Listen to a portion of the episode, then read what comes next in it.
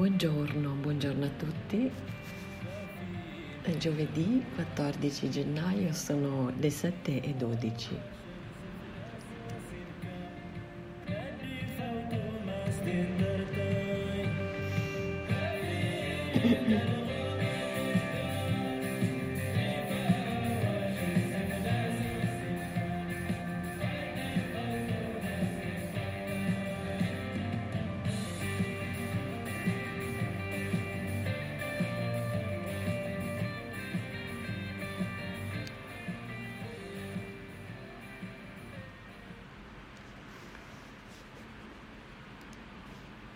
Allora, cosa abbiamo scoperto? Che se una qualunque specie si ritiene esentata dalle regole della competizione, finisce per distruggere la comunità per fare posto a se stessa. Qualunque specie, uomo compreso? Certo, naturalmente. E infatti è andata proprio così. Dunque, riconosci che questo risultato, almeno questo, non è dovuto a una misteriosa perversione della razza umana, a trasformare i popoli nella tua cultura, della tua cultura nei distruttori del mondo, non è stato un imponderabile difetto intrinseco. No, sarebbe stato lo stesso per ogni specie, o almeno per ogni specie abbastanza decisa da andare fino in fondo, purché sia vero che un aumento del cibo disponibile è sempre seguito da un aumento della popolazione. Data una crescente disponibilità di cibo, qualunque popolazione si espande. Vale per ogni specie, compresa quella umana. I prendi lo dimostrano da 10.000 anni. Per tutto questo tempo hanno continuato ad aumentare la produzione di cibo per nutrire una popolazione più numerosa e ogni volta la popolazione è aumentata ulteriormente. E rimasi a riflettere per un minuto e alla fine dichiarai: Madre Cultura non è d'accordo. Certo che no. Sono sicuro che dissente con massima decisione. Che cosa dice invece? Che riusciremo a produrre più cibo senza aumentare la popolazione. A quale scopo? Perché produrre più cibo? Per dare da mangiare a milioni di persone che muoiono di fame. E quando darete loro da mangiare vi farete promettere che non si riprodurranno più? Beh no, questo non è previsto. E allora che cosa succederà quando darete da mangiare a tutti questi milioni di persone che muoiono di fame? Si riprodurranno e la popolazione aumenterà. Senza dubbio. Nella vostra cultura questo esperimento è stato provato e riprovato per 10.000 anni. Uno dopo l'altro, con un risultato assolutamente prevedibile: produrre più cibo per nutrire più persone ha come conseguenza un ulteriore aumento della popolazione. È talmente ovvio e inevitabile che aspettarsi qualcosa di diverso significa abbandonarsi ai sogni, sia da un punto di vista biologico sia da un punto di vista matematico. Però mi interruppi e riflettei ancora un po'. Madre Cultura dice che al momento giusto il problema sarà risolto dal controllo delle nascite. Esatto, semmai farai la stupidaggine di affrontare una simile discussione con qualche amico, scoprirai che tutti tirano un sospiro di sollievo quando si ricordano che esiste questa soluzione. Uff, argomento chiuso. È come l'alcolizzato che giura che smetterà di bere prima di rovinarsi la vita. Il controllo mondiale della popolazione è sempre qualcosa che si avrà in futuro. Doveva verificarsi in futuro quando eravate 3 miliardi nel 1960 e adesso che siete 5 miliardi è ancora qualcosa che si avrà in futuro. Te lo concedo, però potremmo arrivarci davvero. Certo che potreste, ma non recitando questa particolare storia. Finché continuerete a recitarla, la risposta alla fame nel mondo sarà una maggiore produzione di cibo. Hai mai visto pubblicità di gruppi che mandano aiuti alimentari a chi muore di fame? Sì. E hai mai visto pubblicità di gruppi che mandino anticoncezionali? No, giammai.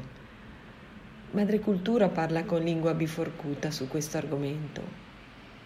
Quando le dite esplosione demografica risponde controllo mondiale delle nascite, ma quando dite fame risponde aumento della produzione. Ma purtroppo l'aumento della produzione si verifica ogni anno, mentre il controllo mondiale delle nascite non si verifica mai. È vero. Complessivamente nella vostra cultura non esiste alcuna fiducia nel controllo mondiale delle nascite. E il punto più significativo è che questa fiducia non ci sarà mai finché reciterete una storia secondo la quale gli dèi hanno creato il mondo a uso e consumo dell'uomo. Madre Cultura continuerà a chiedervi di aumentare la produzione per oggi e a promettere il controllo delle nascite per domani. Sì, questo l'ho capito, ma vorrei chiederti una cosa. Di pure. Quello che dice Madre Cultura sulla fame nel mondo lo so già, ma tu che cosa ne dici? Io? Niente, a parte che la tua specie non è esente dalle realtà biologiche che regolano le altre. Ma come si applica questo alla fame? La fame non è un'esclusiva degli uomini, la patiscono tutte le specie in tutto il mondo. Quando una specie si moltiplica al di là delle sue risorse alimentari, la popolazione diminuisce finché non si ristabilisce un equilibrio. Madre Cultura afferma che l'umanità è esente da questo processo e dunque quando un popolo si moltiplica al di là delle sue risorse alimentari fa fluire cibo dall'esterno, garantendo così nella generazione successiva che ci saranno più persone a patire la fame. Dal momento che a quel popolo non viene permesso di diminuire al punto di mantenersi con le proprie risorse, per lui la fame diventerà una condizione cronica. Già qualche anno fa ho letto sul giornale che in un convegno un ecologo ha sostenuto lo stesso punto di vista. Non l'avesse mai fatto. In pratica l'hanno accusato di essere un assassino. Sì, lo immagino. I suoi colleghi in tutto il mondo avranno capito alla perfezione quel che intendeva dire, ma hanno avuto il buon senso di non sfidare Madre Cultura nel pieno della sua generosità. Se 40.000 persone abitano in una zona che può sostenerne solo 30.000, non è certo un atto di generosità inviare cibo dall'esterno per mantenerle tutte 40.000, serve solo a garantire che la fame continuerà. È vero, ma anche così non è facile restare a guardare mentre muoiono. Ishmael emise un rombo che ricordava un vulcano. Chi ha parlato di restare a guardarli mentre muoiono? Se non potete portare dentro il cibo, potete sempre portare fuori loro, no? Sì, credo di sì. Allora spostate i 10.000 di troppo in qualche zona del mondo dove ci sia abbondanza di cibo. L'Italia, le Hawaii, la Svizzera, il Nebraska, l'Oregon, il Galles. Non credo che un'idea simile sarebbe molto popolare. Dunque, preferite esercitare la vostra filantropia mantenendo 40.000 persone in uno stato di inedia cronica. Temo che sia così. Bella generosità.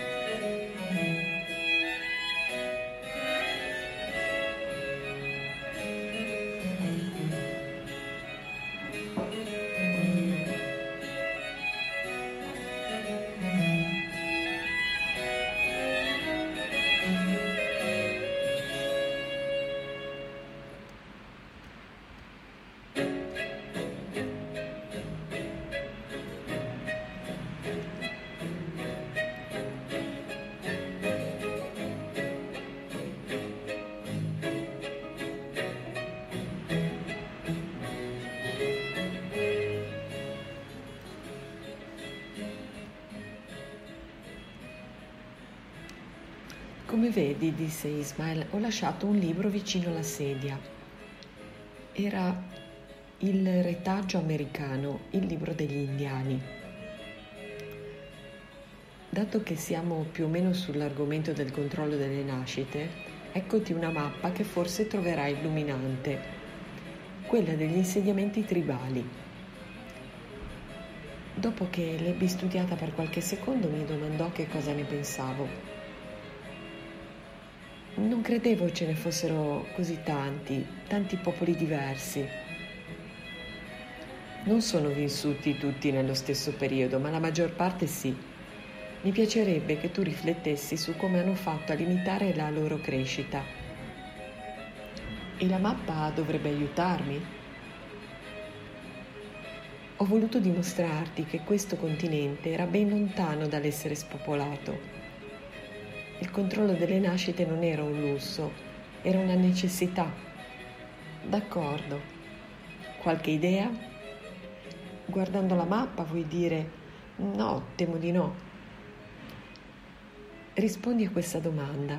Che cosa fa la gente della vostra cultura quando non ne può più di vivere nelle affollate regioni nord-orientali? Semplice, va in Arizona, nel New Mexico, in Colorado, in vasti spazi liberi. E che cosa fanno i prendi che vivono nei vasti spazi liberi? Niente, mettono sulle macchine adesive che dicono «Se ami il New Mexico, torna da dove sei venuto». Ma nessuno torna da dove è venuto. Già, anzi, continuano ad arrivarne. E perché i prendi del luogo non mettono un argine alla piena? Perché non riducono la popolazione del nord-est? Non vedo come potrebbero farlo. Riassumendo, abbiamo un'esuberante perenne sorgente di nuovi nati in una parte del paese, senza che nessuno faccia niente per interromperla, perché l'eccesso di popolazione può sempre riversarsi nei vasti spazi liberi dell'Ovest. Esatto. Però quegli stati hanno dei confini. Perché non tengono fuori gli intrusi? Perché i confini sono solo delle linee immaginarie. Appunto, per trasformarti in un abitante dell'Arizona devi solo attraversare una linea immaginaria e stabilirti lì. Attorno ad ogni popolo dei Lascia, invece, i confini segnati su quella mappa non erano affatto immaginari, erano confini culturali. È questo il punto da notare. Se i Navajo cominciano a sentirsi stretti, non potevano dire «Che importa, gli Hopi hanno un sacco di vasti spazi liberi, andiamo là e diventiamo Hopi». Un simile ragionamento sarebbe stato inconcepibile. Riassumendo, gli abitanti di New York possono risolvere i loro problemi di sovrappopolazione diventando abitanti dell'Arizona, mentre i Navajo non potevano in nessun caso diventare Hopi. I loro confini culturali erano tali che nessuno poteva attraversarli a suo piacimento. È vero, però i Navajo potevano attraversare i confini territoriali degli Hopi, anche senza attraversare i loro confini culturali.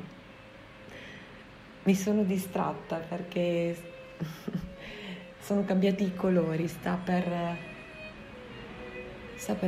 sorgere il sole, quindi mi sono un po'... rileggiamo questo. È vero, però i Navajo potevano attraversare i confini territoriali degli Hopi, anche senza attraversare i loro confini culturali.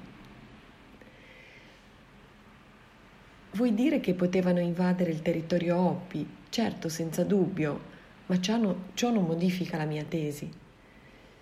Se un Navajo si spingeva in territorio Hopi non gli davano un modulo da riempire, lo uccidevano. Era un sistema che funzionava.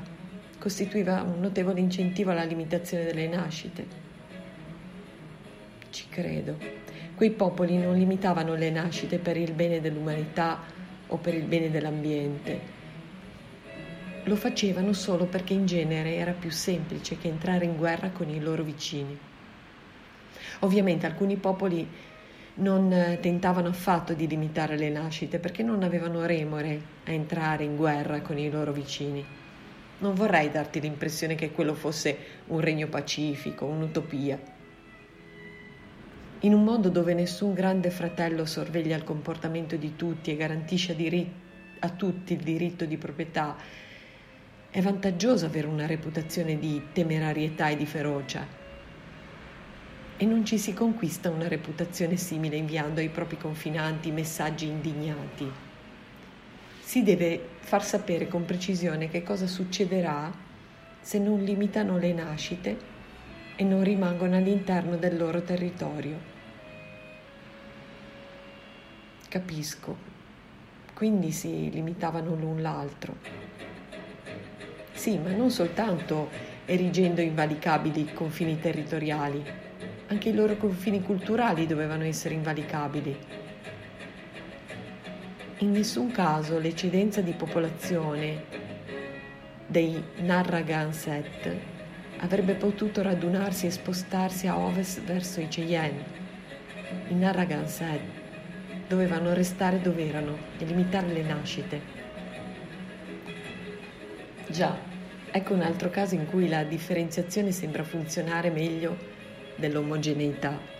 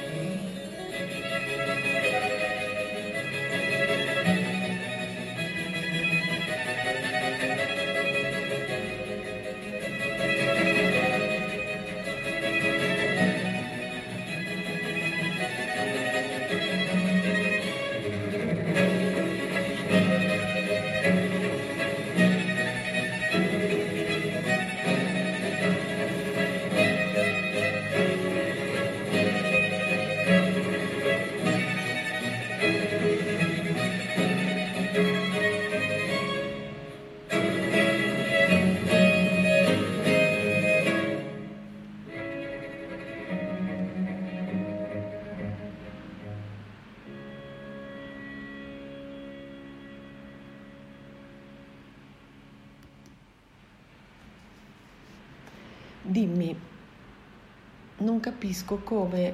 Aspetta un momento, fa con comodo. Non capisco come...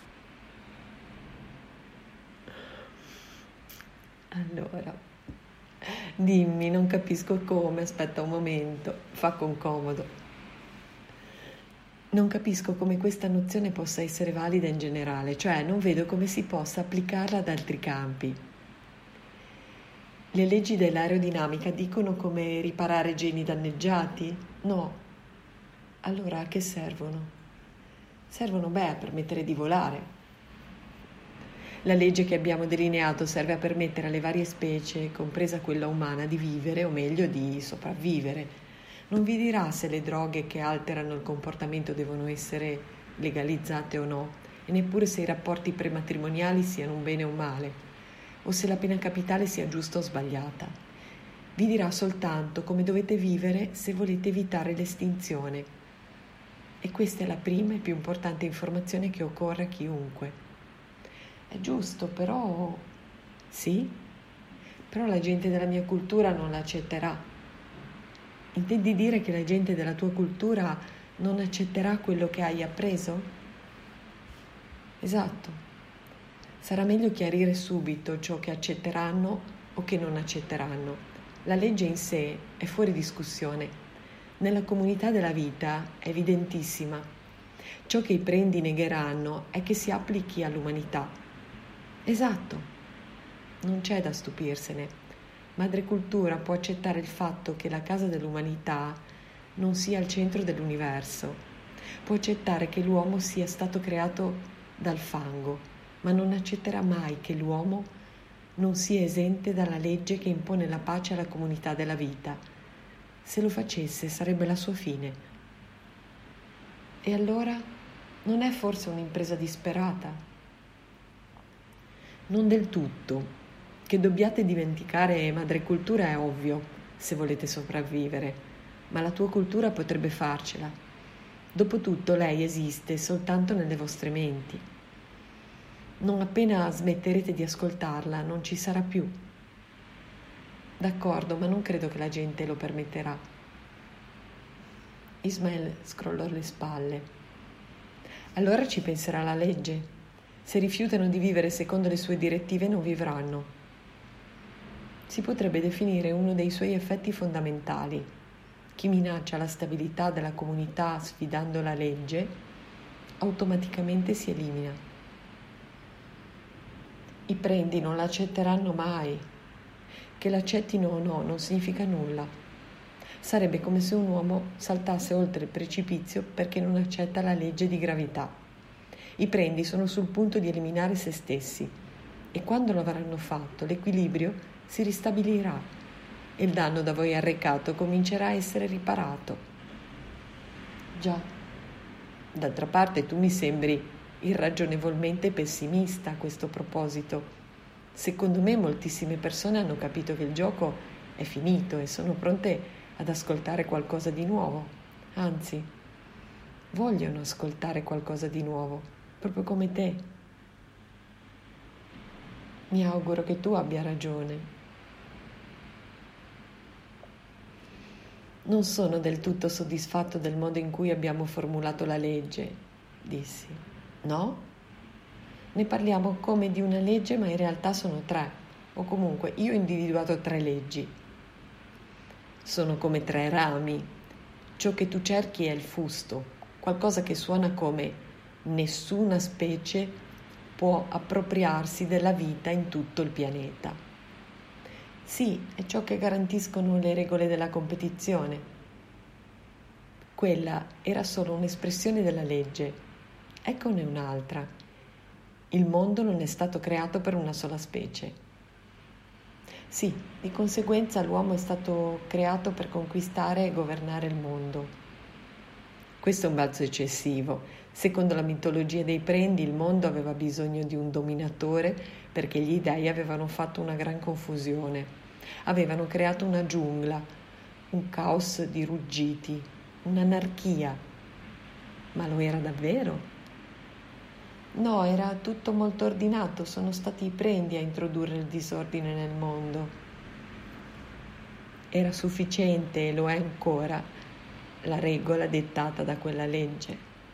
All'umanità non è richiesto di rimettere ordine nel mondo. Giusto.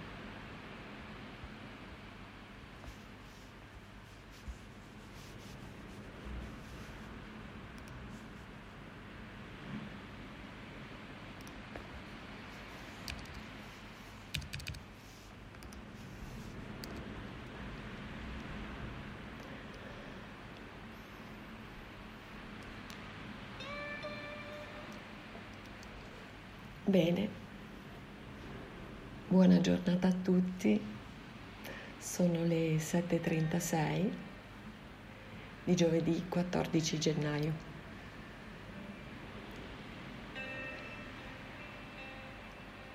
Ciao Antidoti.